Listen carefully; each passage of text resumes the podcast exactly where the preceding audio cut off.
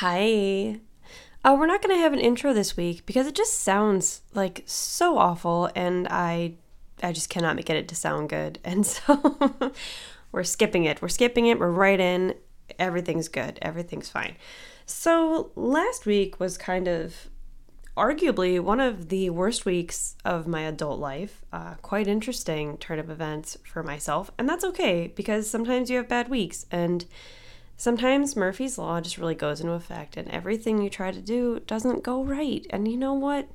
Here's what you do you pull yourself up by your bootstraps and you come back better than ever. At least it's what you can tell yourself because that's what I'm telling myself. Hi, this is Cabernet and True Crime. I'm your host, Jana, and this is a motivational pep talk to myself while you guys listen. Thanks for joining me. Uh, no, actually, this is not what that's going to be. You know, you know the drill. We're here to talk about true crime and basically talk shit about serial killers. That's what we do every week, and I'm very excited. Uh, this one's an old one. I think I actually recorded a YouTube video on this one a hot minute, and by minute, I mean years ago. And uh, that video has since been deleted and as all of my videos got deleted when I came back because I don't like any of them and I would like to give it all another go. But um so this one I actually I really like my script and I really like everything about it. And much like if you're an old time listener uh, from the beginning, much like when I forced y'all to listen to my old blog posts because nobody would read my old blog posts and i just i read them to you via podcast because that's what i'm here for just ensuring happiness for all. So eh, just like that i'm going to read you my old script except you don't have to look at my face and that's fine for everybody because i don't think you want to look at my face and that's cool. This is all cool for us. So today we are going to be talking about arthur john shawcross aka the genesee river killer so, Arthur, our guy Arthur, which is such a weird word. I have a hard time saying the name Arthur. I don't know what it is. I also have a hard time saying the word rural, which is really difficult because I am from a rural part of Ohio. So it's like I hate having to say that to people because then I feel like I'm I'm stupid. But that's you know that's part of the game. Baby is sounding stupid.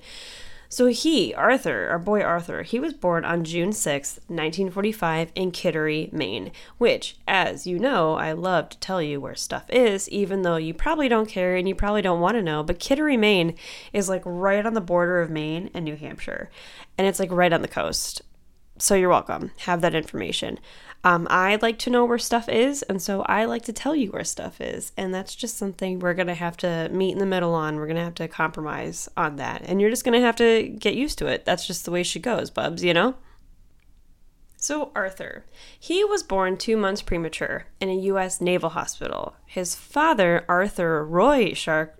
Mm, Arthur Roy Shawcross, which interesting missed opportunity there. I wonder who John was in their life because his name is Arthur John and his dad was Arthur Roy. I don't know why you wouldn't make a junior, but maybe there's a good reason for that. Uh, his dad was a corporal in the army. He was born um, and his mother, Elizabeth, who went by Bessie, took Arthur to his aunt's house in Watertown, New York, until his father completed his military service. While growing up, Arthur, even until the age of six, talked like a baby. He was a chronic bedwetter, and eventually he started running away from home. Which I don't know if I emph- emphasize this enough in the beginning. He was born two months premature, which is, uh, you know, a long, that's like a risky amount of time to be born premature. So in school, he uh, thrived actually. Arthur did really well in school, and he later in life, his intelligence would be deemed below normal or even borderline retarded. Um, their words, not mine. He was tested to have an IQ of 86, but in his first two years of grade school, he received A's and B's. So that was an interesting turn that he he originally had some great success in school, and then all of a sudden he really didn't anymore, which is quite um, I mean, I don't know. I I was kind of the opposite in elementary school. I went through a phase in elementary school. I did really really well, and then kind of in middle school, I did not do so well. And then by the time high school came around, I really kind of sorted it out. but you know, everybody goes through their own phases, and some people just aren't interested in school, and that's okay too. Uh, the other children at his school would tease him and call him Oddie, like O D D I E. Um, but then he would turn around and bully the younger children until they cried, which, I mean, usually when a child is a bully, it's because they're getting bullied in other places of their lives and they, they let out that anger in a different way. So, I mean, that could be part of that. I'm not sure.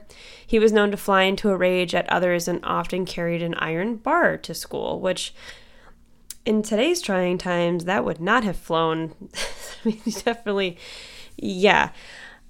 But it was a different time, you know. It was what 19 the 1950s. Very interesting time for uh, children, particularly. Uh, Arthur, growing up, uh, was, and this is hard to phrase. Sorry, he he. This is a common theme in his life, but Arthur, growing up and later in life, was really preoccupied with sex, and you could uh, say that pretty much any boy in their teenage years and even in their adult years are pretty occupied with sex. But he claimed as a child that he would insert things in his rectum. And he also said that his aunt performed oral sex on him when he was nine. And during junior high school, he had sexual relations with his sister and his cousin. All very probably traumatic things to happen to a child slash young teen. Uh, somewhere along the lines, he also claimed to have sex with animals, including but not limited to cows, sheep, a horse, and he claimed to have killed a chicken once, trying to have intercourse with it. Uh, which that is a lot to take in. I'm sure for all you guys, it's a lot to take in when you're writing the script as well. So Arthur dropped out of school in 1960. He would have been 15 years old. And after dropping out of high school, he jumped around in jobs, uh, you know, doing the odd. None of them were ever careers, they were all odd jobs. And sometimes he was caught committing petty theft. So that's a thing.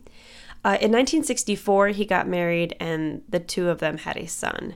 In April of 1967, he was drafted into the Army at age 21, which was two months before his 22nd birthday. He divorced his wife and gave up the rights to his 18 month old son and never saw him again, which honestly was probably for the better. Just after he was posted, he married his second wife, who was named Linda Neary, and it all kind of happened relatively quickly. So, yeah, yeah. And then he was sent away to war. So, I don't understand what the point of divorcing his wife and then getting married again was. Uh, but, you know, to each their own. Some people have their own reasons for doing whatever they want to do. So he served one tour of duty in Vietnam and he boasted about having awful combat exploits and saying, quote, and once again, these are his words, not mine, beheading mama sans and nailing their heads to trees as a warning to the Viet Cong. But in reality, Arthur never saw combat, not even once. While in Vietnam, he was a dispatch clerk who was responsible for flying out to the various war zones with the ammunition via helicopter.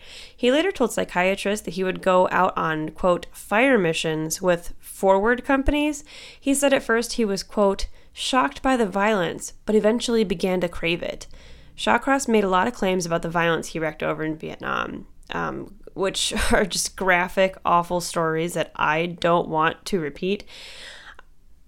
And honestly, I had to sit down and have a glass of wine after reading them the first time before I made the script, so I'm just not even going to bother talking about it. It's kind of like really fucked up, actually. Uh, he made really outrageous, over the top claims saying that he had used rubber nipples as a silencer to sneak up on his quote, prey. But I want to know where did he get all those rubber nipples from? Don't if you're in the army, don't you think like somebody would notice that they were missing? I mean, that's you know, I guess that's just me here to ask the hard questions. Hi, I'm Jana. Hire me on a new. No, actually, I don't want to work on the news. I have like really severe public talking issues, um, which comes clear every time I get on a podcast, and which is why I miss my podcast closet. Podcat? Yep so yeah, I, I am awkward in front of a camera, as you all probably have seen.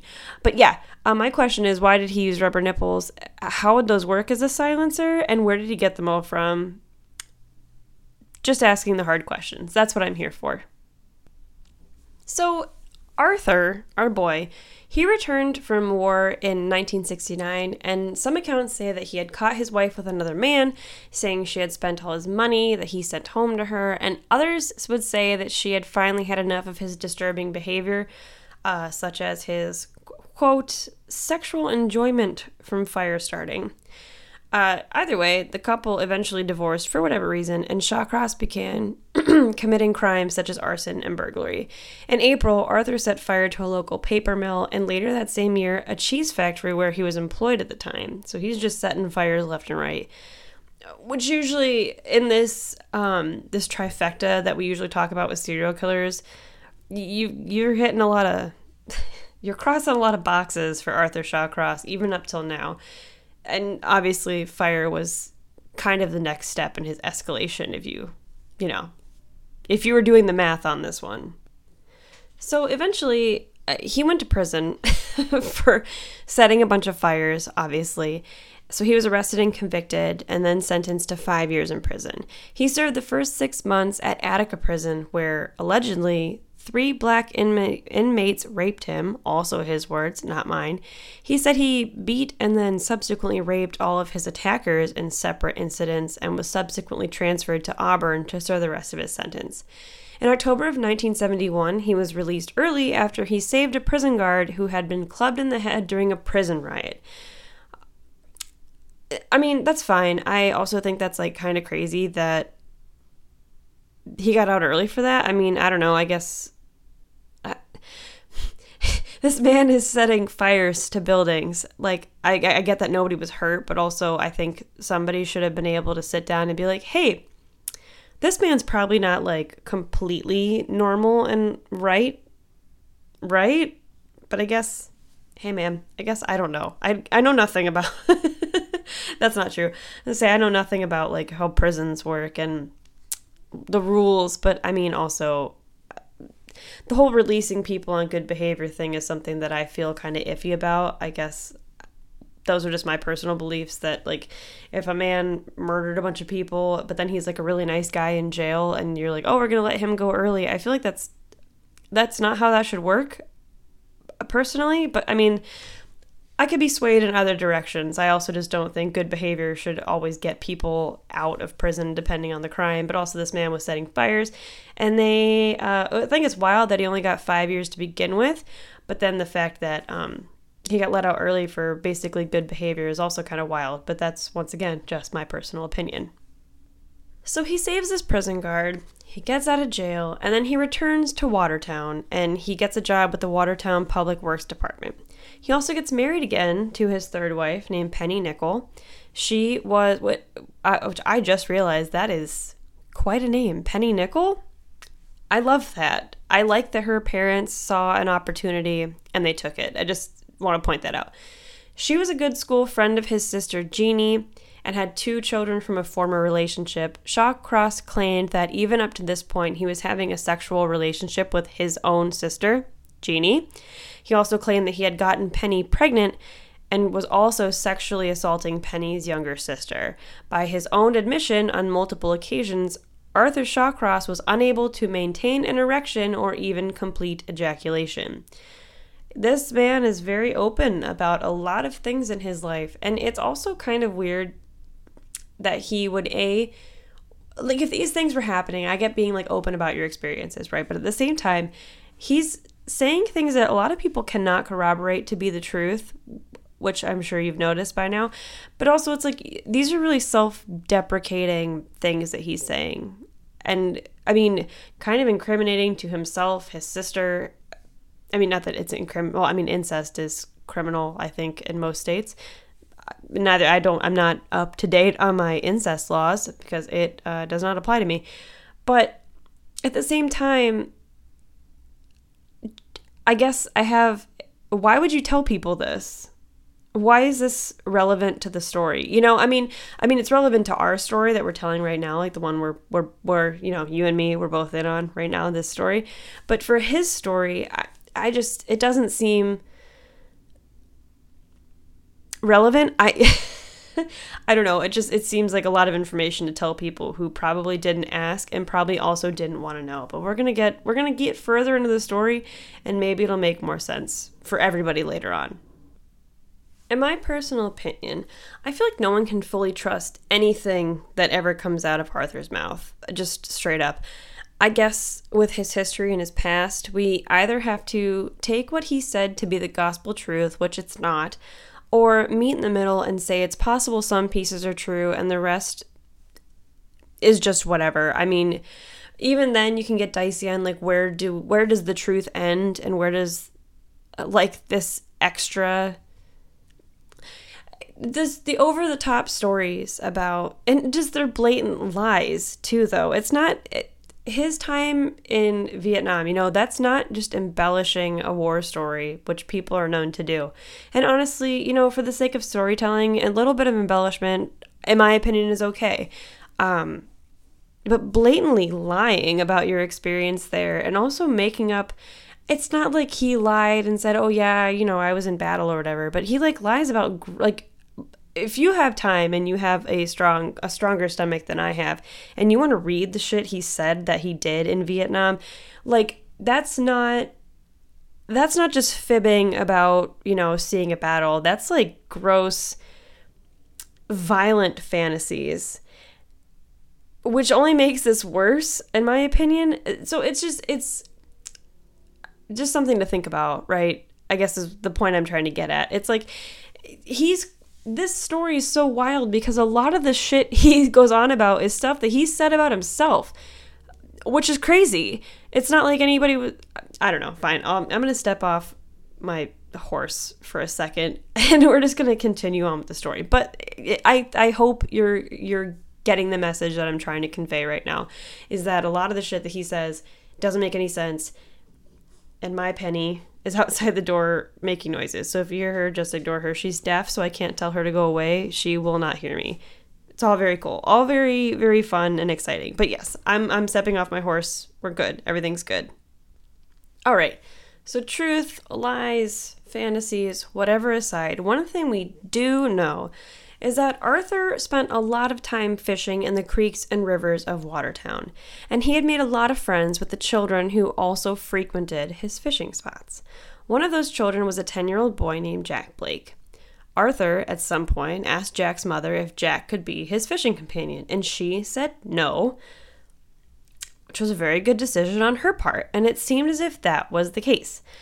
Which Arthur at this point is 27 years old. He has no business befriending a 10 year old boy. That's kind of wild. And first of all, okay, I, I am going to be 31, ow, next month. And I have nothing in common with 10 year old children. I don't want to have anything in common with 10 year old children. That's like the sweet age where like kids like are picking their nose and they're sticky all the time and they're real wild and they run around and they're crazy because like they're still kids but they're old enough to like get into stuff.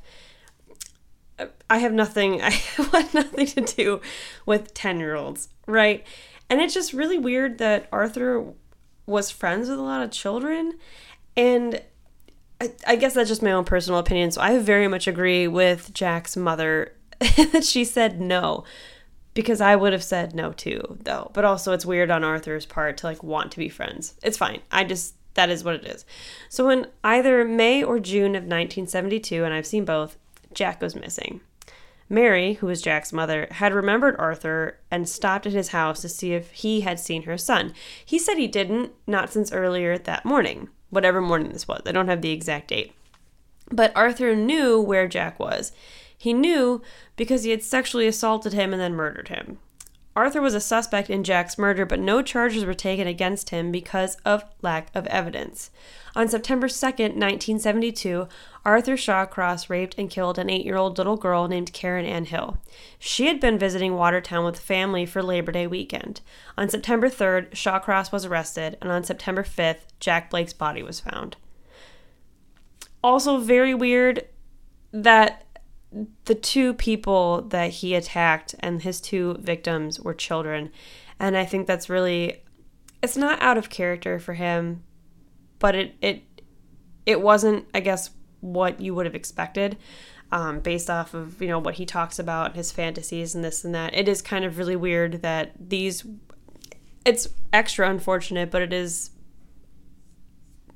kind of odd that that's the way it went in my personal opinion So, a grand jury indicted Shawcross for the death of Karen Hill, but on October 17th, he was allowed to plead guilty to a lesser charge of first degree manslaughter. For why? He was convicted and sentenced to 25 years in prison. Um, he was never convicted of the murder of Jack Blake, even though he admitting, admitted to killing the boy and dumping his body.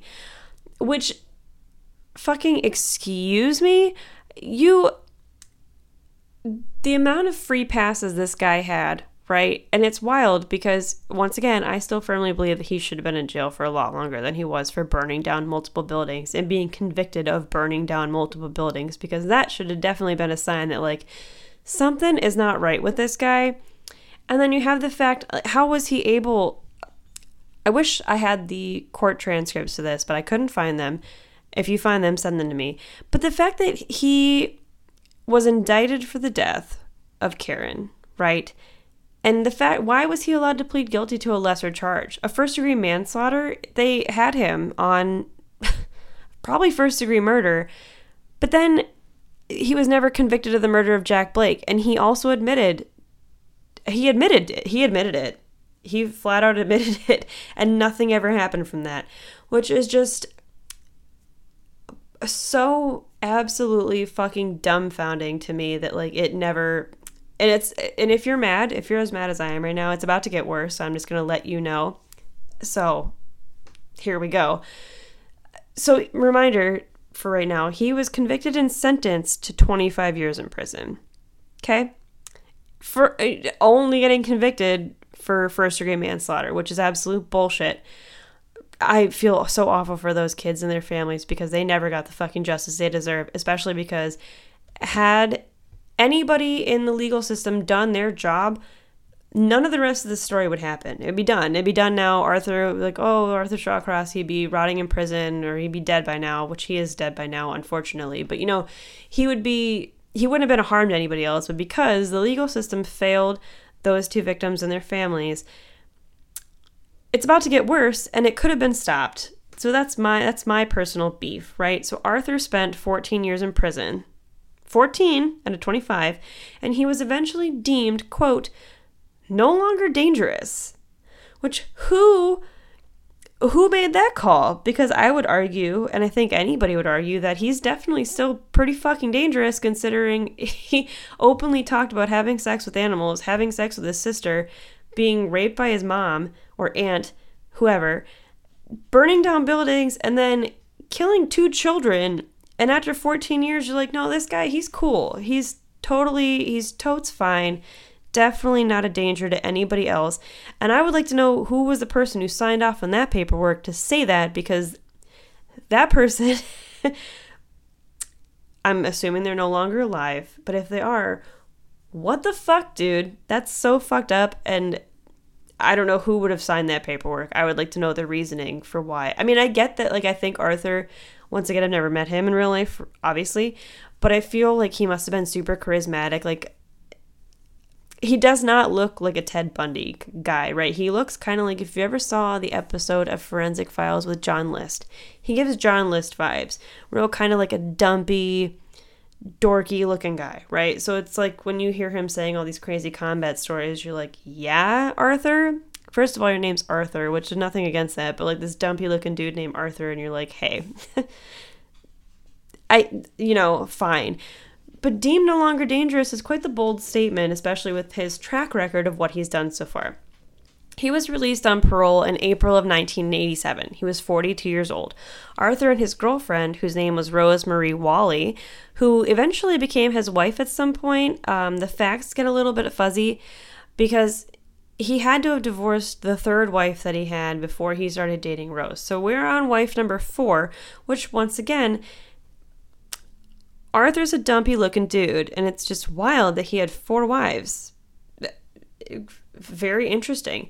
Um, so he and his girlfriend, once again Rose, were frequently moving around New York State because once people found out that he was a convicted child killer, he wasn't wanted for good fucking reason because he was a child killer. he lost jobs, he lost rentals, and eventually his parole officer moved the couple to a transient hotel in Rochester but failed to tell Rochester authorities that they had done so. Which, once again, it's like everybody in Arthur's life just drops the fucking ball. This man, once again, should be in prison for everything that he's done. And I would like him, I would have liked him to stay there because he deserves to be there. He should not be out and about ruining other people's lives because he's already ruined so many people's lives. Think about the business owners who own those businesses that he burned down. That's kind of fucked up. They had to rebuild their lives. These two children that were murdered, obviously, their lives are done, their families' lives are ruined, and it's like he, he never had to pay the price for any of these things up until this point, and he's still not going to pay the price for anything that he's doing because the couple in mid October found more permanent lodgings. But so now they're living in Rochester, and he is a convicted child murderer. And the people in Rochester, especially the authorities in Rochester, do not know he's there. During this time, so they're in Rochester. On the side, Arthur said he started having a relationship with a woman named Clara Neal.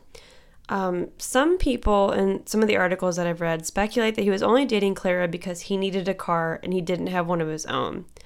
On March 18th, 1988, 27 year old sex worker Dotsie Blackburn went missing. Arthur had ridden his bike to Clara's house and took her car for a drive until he arrived on Lake Avenue, which is near the Genesee River. This was an industrial part of town known for cheap sex workers and drug dealers. Arthur had seen Dotsie uh, she waved him over to stop if he wanted. Uh, sorry, I don't know what happened in my brain there. She waved him over to ask if he wanted a date, and he said he wanted to have mutual oral sex and paid her $30. Shawcross said that at some point Dotsie bit him on the penis and drew blood. He was mad at her and then bit her um, vaginal area back and then choked her until she lost consciousness. Seems like a little um, exaggerated of a response to that, but neither, you know. this guy is a fucking maniac and never got never got any punishment for anything he ever did. So he just went went right ahead. Uh, so he tied her up with articles of her own clothing and drove her to Salmon River, one of his favorite fishing spots. At this point, she had woken up. Arthur was threatening to sexually assault her. She began to taunt him and call him names. Uh, he threatened to kill her, but she wouldn't stop, and so he strangled her to death. Uh, he carried her through the snow to a bridge over the river and dropped her body in. Uh, he cleaned up the car the following morning and returned it to Clara. Um, it was Clara's car. Apparently, Arthur was such an odd dude that neither Clara or Rose noticed his absence for that time since he was gone all night. Um, also, uh, if I were either of them, I would have been like, cool, don't fucking come back. Neither here nor there. On March 24th, police found the body of Dotsie Blackburn floating in the river some distance downstream from the area where she had been dumped. Her body had been well preserved by the icy waters, but the water had also removed any evidence that might link her to her killer. Uh, the only thing they did notice about the body was a chunk that had been torn from her vaginal area from when he bit her.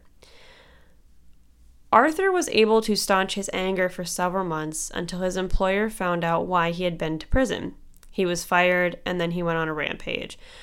Which, once again, Arthur, homie, you're not like this, like, repentant, convicted criminal who, you know, you did your time and, you know, your life's being ruined by, you know, whatever decisions you had made. Like, you are a man, Arthur, you are a man who never paid for your crimes fully.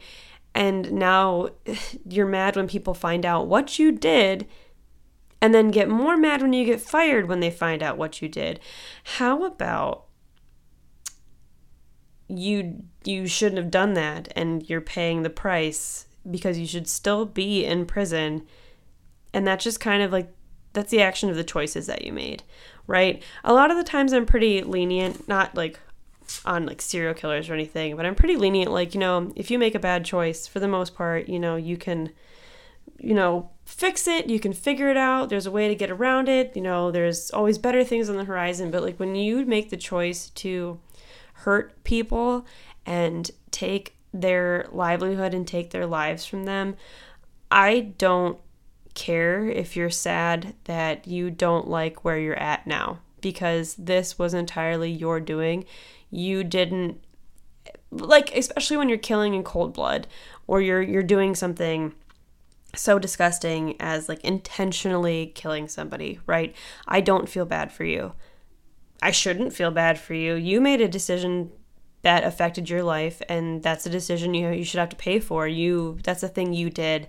There's no going back from that. There's no apologizing to the other person. There's no making amends. Like it is that was a choice that you made that put you in that situation. And honestly, Arthur Shawcross, you should be in prison for first degree murder and you should have never gotten out to begin with. So the fact that he's, you know, whining about getting fired from his job and like, oh, my life is so hard. It's not that hard. You just shouldn't have done what you did. And that's the end of it. I don't feel bad for you. The second victim was a part time, sorry, that was a real weird rant and then subject change. So I'm sorry for that.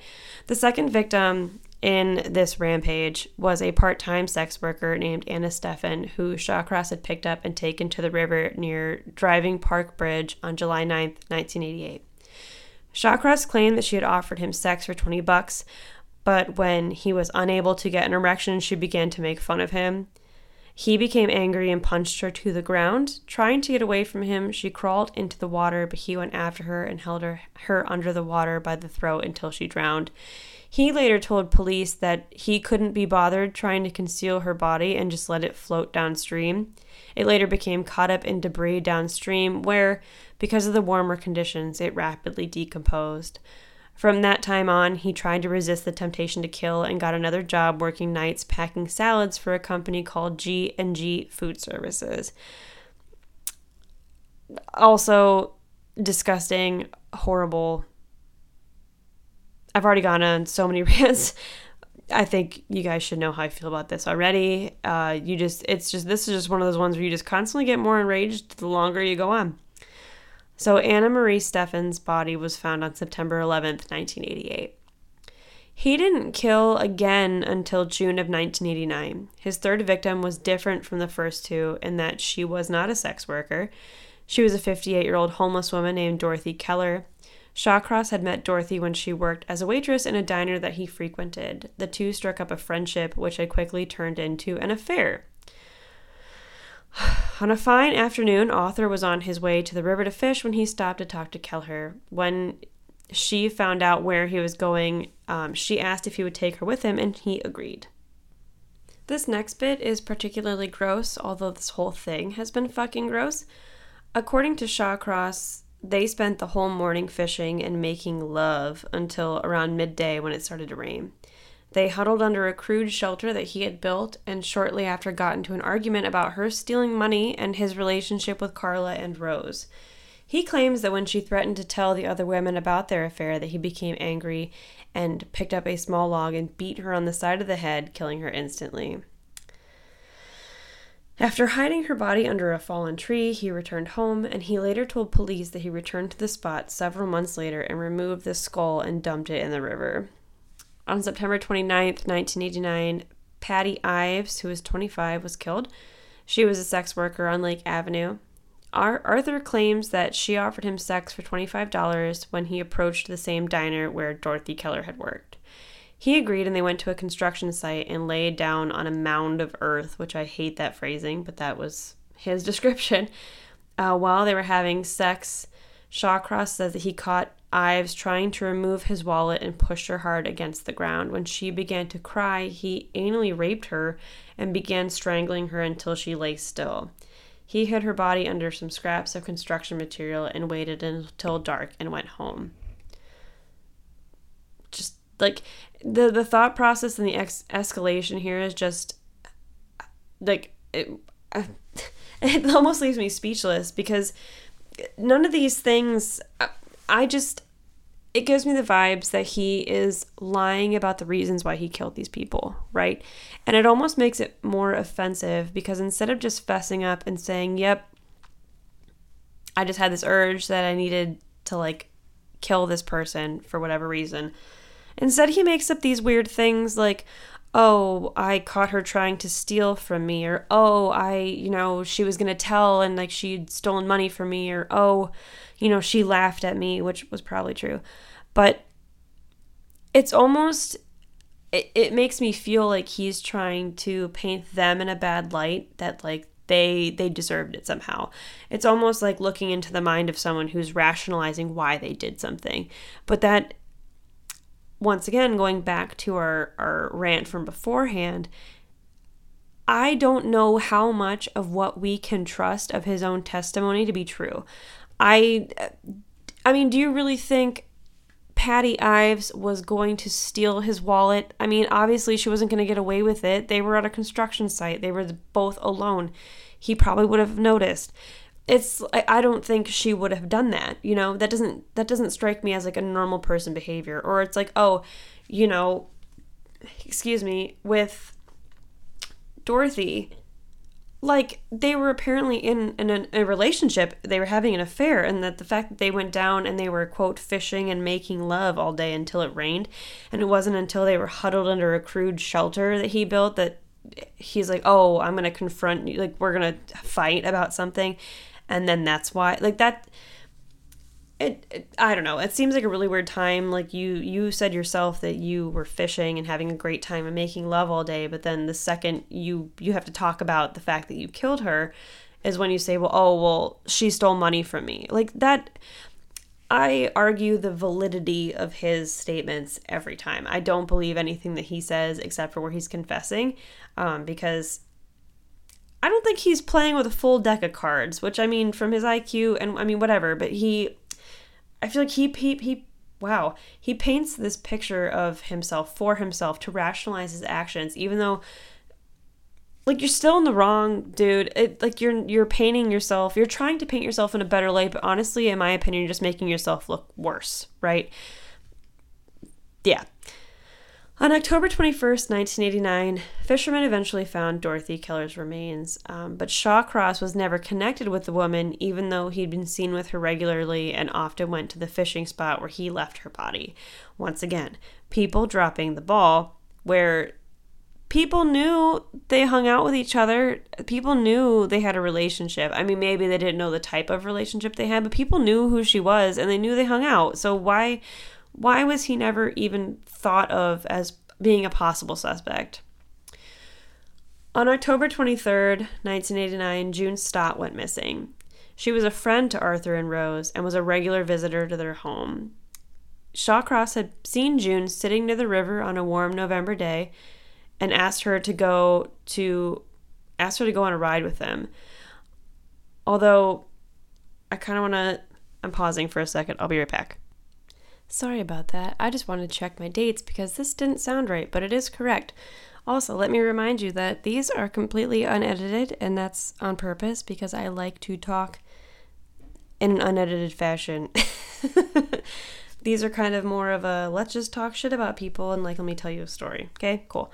All right, so on October 23rd, June Stott went missing. That is correct.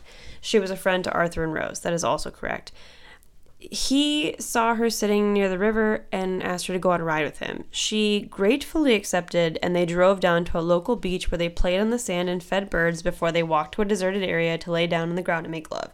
Also, once again, don't know if this is any of this is true. At some point in their lovemaking, according to Shawcross. He claims that he made an innocent comment about her not being a virgin and she started screaming. He then held his hand over her mouth to silence her, but soon realized that he had suffocated her. I don't believe that for a second, but okay, go off. He says after that, he then cut her open with his knife so that she would decompose quicker and covered her with a blanket and brush and left her. Seems like a weird step to do if you accidentally killed somebody in, you know, a heat of passion or, you know, you didn't realize you were suffocating her. It seems really weird to go ahead and then also mutilate the body, but go off. That's fine. He later claimed during interviews and it's just ugh, it's just one of those things. He's such a gross human. He's so gross to look at and he's so gross to listen to. Like this is just so infuriating. I hate talking about the things he said. I hate talking about the words he claimed to have, you know, done. And it's like I do remember this script when I wrote it the first time a very long time ago that I, I was enraged. And I kind of glanced over it again today to make sure it made sense. But like also I'm sitting here just getting re mad about the whole thing. And I forgot how mad I had gotten. And now I remember how mad I was because I'm also mad again. But regardless, he later claimed in an interview to have removed her vagina and some of her organs and ate them. Fuck off, Arthur Shawcross. God, you're such an awful piece of shit. He's such an awful human. it's just, he's so disgusting. And for what? For why? Why do you need to mention that? It's not relevant to the story. It's not relevant to anything, but it's just, he's just so delusional about everything.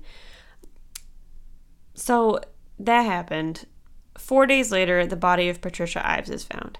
On November 5th, 1989, Arthur meets up with this woman named Mary Welch, who is another sex worker from Lake Avenue. He took her to a small beach near the banks of the Genesee River where they argued over a suitable price before they began having sex. Again, he makes the claim that she tried to take his wallet and he strangled her. He later changed his story and told investigators that he had become angry and killed her when he realized that she was menstruating. He drove further down the road next to the river and dumped her body in some bushes, which once again you see it you're seeing a pattern here I hope of where he just finds a reason to blame these women who are just trying to make money and live their best lives and he finds a reason to blame them for something and makes excuses for why he killed them. Fucking foul, absolutely disgusting. Just want to clarify. There's a pattern here and it's gross. Six days later, he killed another sex worker named Frances Brown in a similar circumstances uh, to Mary Welch, except in this instance, he claims to have choked Brown with his penis while having oral sex and then continued to have sex with her body after she died. Fucking foul. I also don't think I believe that, but also, like, my argument, and this is just for sake of just how fucking awful this human is, and I don't know why he was even out to begin with. I've already said that a bunch of times. Eh, but it's like, listen, Arthur, fucking you already you already killed these women, right? Like you already took their lives. You already did like the worst thing you could ever do to a person.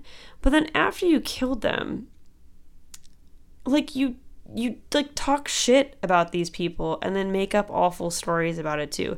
Like it's it, it kind of goes back to the whole Vietnam thing, right? Like you're not even you already did the worst thing you could possibly do, right?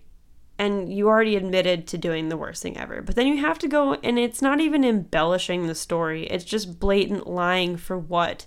So you can live up to this fantasy of yourself that you have so that you can you know like you feel like such a billy badass because you know wow you you made up this story about you killed a woman because she was menstrual like go fuck yourself that's so gross and everything about this man and i want you to google him so that you can get like a good picture of just how fucking icky this guy is. He gives me the ick just like looking at his pictures. He looks like the type of guy who would just like really lie about this kind of stuff. And it's just Yep. I mean, I feel like I'm preaching a lot and I don't mean to, but at the same time, like, dude, I, there's a lot of people out there that are real pieces of shit, right? But like, I think the biggest piece of shit that I've come across so far in my true crime career and also being a lover of true crime in general, like Arthur Shawcross is fucking up there. This guy sucks. Like he I hope in whatever special place in hell he is burning in right now, I hope it is particularly hot. And I hope that every single icky fantasy that he lied about and every single fucking icky thing that he claims to have done gets done to him every single day in his layer of hell. That's how I feel about Arthur Shawcross. Fine. When he ended up dumping Frances Brown's body, so much debris was dragged down when she fell down the embankment that police thought that she had been covered intentionally. Following Brown's murder, the media began to pick up the story of the murders so that uh, so many. Sorry. I'm flustered. Uh, following Brown's murder, the media began to pick up on the story of the murders of so many Rochester women within the 18 month uh, period, calling this unknown predator the Rochester Night Stalker, the Rochester Strangler, and the Genesee River Killer. This is one of those times where, like, I really wish. Have you ever seen those Instagram things where it's like, oh, we call serial killers like the little PP guy or like tiny little penis man? I think they should have given him a better name. Like, I'm not even going to say it. Never mind. But you know what I'm saying. Um, some people even suggested that the crimes were similar to the Green River killings in Seattle and speculated that the killer had merely changed localities. On November 15th, 1989, Kimberly Logan went missing and was found dead the same day. Uh, Frances Brown's body was also found that day. June Stott's body was found on November 23rd, 1989. On November 25th, uh, Liz Gibson went missing and her body was found two days later. Liz Gibson got in his into his car to keep warm while he was getting coffee from a diner. They had oral sex in the car, and again, he claimed that she tried to take his wallet and he got angry and strangled her. Shawcross later told police that she had struggled so hard that she had broken the gear shift in his car. Fucking serves you right, you piece of shit. He disposed of Gibson's body in a new area near Wayne County as he feared the police were getting too close.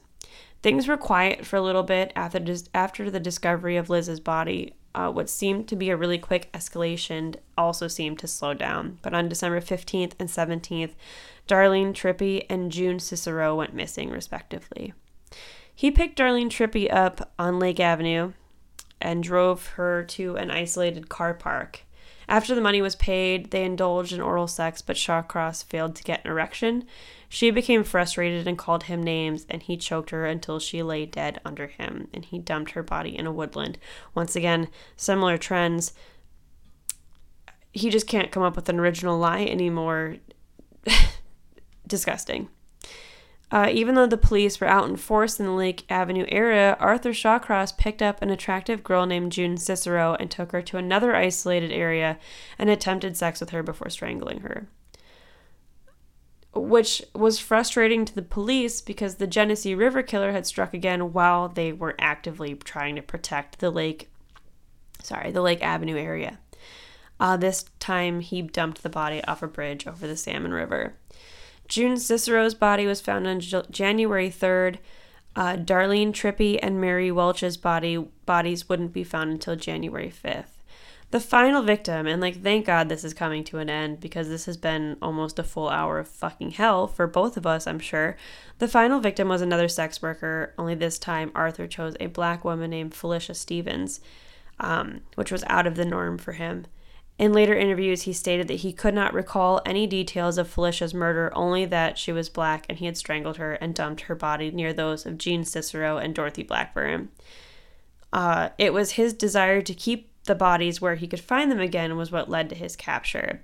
So on Wednesday, January 3rd, 1990, he drove to Salmon Creek in Northampton Park to visit Jean Cicero's body. Fucking gross. He was aroused at the thought of having sex with her corpse, which I don't know if that's actually true or not. I don't remember where that came from. Uh, seems kind of weird.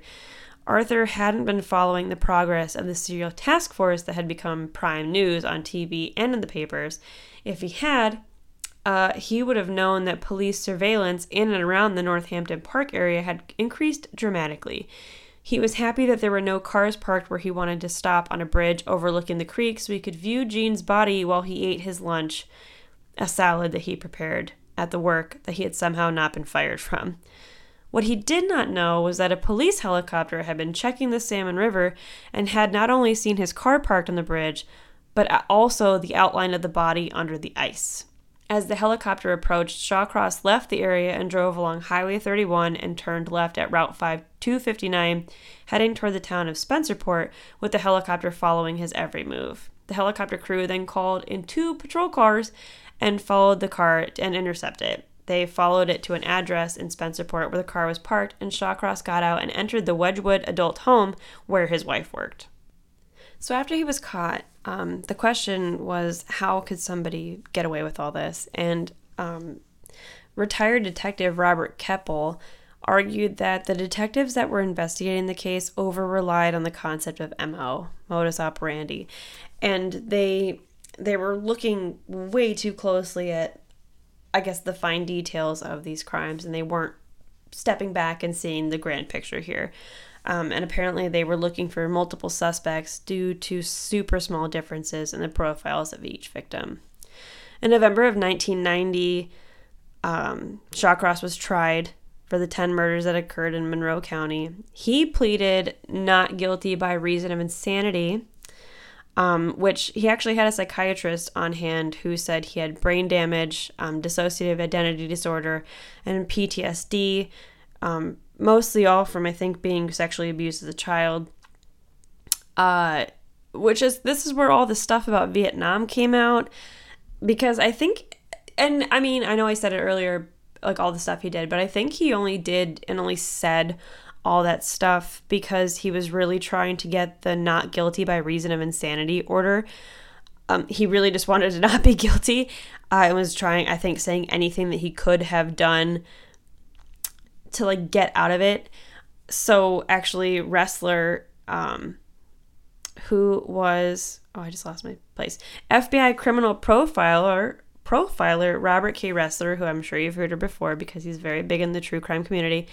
I mean, he's like kind of like one of the guys. You know what I mean? Uh, so he wrote that um, Shawcross's claim of having witnessed wartime atrocities was pl- patently outrageous and untrue, which I would argue to say about pretty much every fucking thing Arthur Shawcross has ever said in his goddamn life. It's patently outrageous and untrue.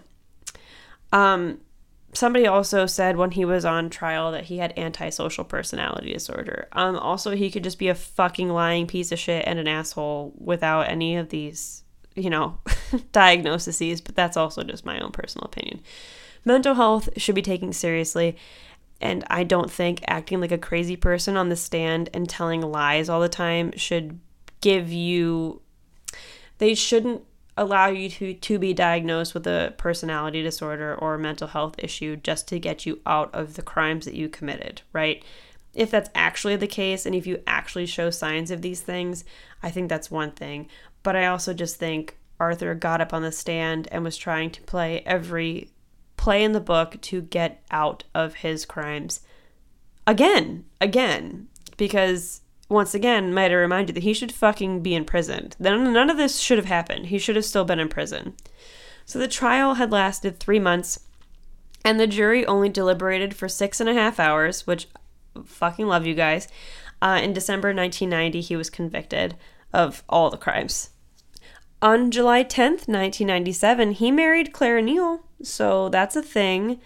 Um, that's really a choice on everybody's part in that situation, I'd say, because if all this came out, and obviously all all everything I just read to you would have come out in the trial, but somebody still wanted to marry him. All right. Um, in 2003, he was interviewed um, for a, a documentary, I think, about you know all of his. It was well, it was for a documentary on cannibalism, and they were trying to ask him about everything, and like I don't know, he lied again about a bunch of stuff and un unlied about other things. So like he just can't fucking keep his story straight, which is what happens when you lie all the time. So fuck him, I guess. So on November 10th, 2008, the story is finally coming to an end. Sorry, this is so fucking long. I didn't remember this being the song. He claimed um, he had a pain in his leg. There was a, you know, he had some issues on November 10th, 2008. He was taken to the Albany Medical Center and he had a heart attack and he died at 9:50 p.m. and then he was cremated. So, that's a thing. Um quite unfortunate that he did not live long enough to be tortured forever. Well, hang on. Okay, so sorry. He was only 63 when he died, so that's quite unfortunate that he didn't live a full life of torture in the prison society, but that's just how I feel. Also, fun fact he was never convicted of a first degree murder. He was only convicted of second degree murders for everything I just mentioned. And he got a life in prison without parole or a term amounting to 250 years. I was just looking on the Wikipedia page and it has been updated since the last time I looked at this, which was, to be fair, a couple years ago. Um, fun fact Dr. Michael H. Stone, who is a professor of psychiatry at Columbia University, and I love this, I'm going to quote him verbatim. He says that Arthur Shawcross was, quote, one of the most egregious examples of the unwarranted release of a prisoner. So if you ever want to read the book that he wrote, it's called The Anatomy of Evil, because I would agree with you, Dr. Michael H. Stone. I don't know why he was ever let out of prison because obviously he was fucking crazy. Uh, also, which I don't use the term crazy lightly, but I don't know what particularly was wrong with him. And one of the other things that I saw here um, in a in an article that came out in 2020 was that it was determined that Shawcross had a cyst pressing on the temporal lobe of his brain as well as scarring in his frontal lobes, which are responsible for decision making and self control. So that is definitely I'm assuming something that very much played into everything that was wrong with him uh, because he was never diagnosed officially with what was wrong with him, but definitely something was not right in this man's brain. Um, he also has a daughter and a granddaughter. The picture is on Wikipedia, which is quite an interesting uh, thing that is that happened in life. Um, ugh, one of those. Uh, that's one of those situations. I'm not going to comment either here or there. Uh, I feel bad that that's your dad. Um, yeah. okay, well, because that was just a really long, upsetting time, and I am mad now, uh, I think that's where I'm going to end it hopefully I will have a YouTube video out this week. Hopefully y'all were not too disgusted or offended by anything that happened today in this podcast time. Um yeah. That's that's all I have. Once again, there's not going to be an outro cuz it sounds like crap. Um yeah, so thank you for listening if you stuck around this long and thank you for, you know, being there for me to rant to. I appreciate every single one of you. You're all the best. You're all the most perfect humans. So thank you, and I'll see y'all next week.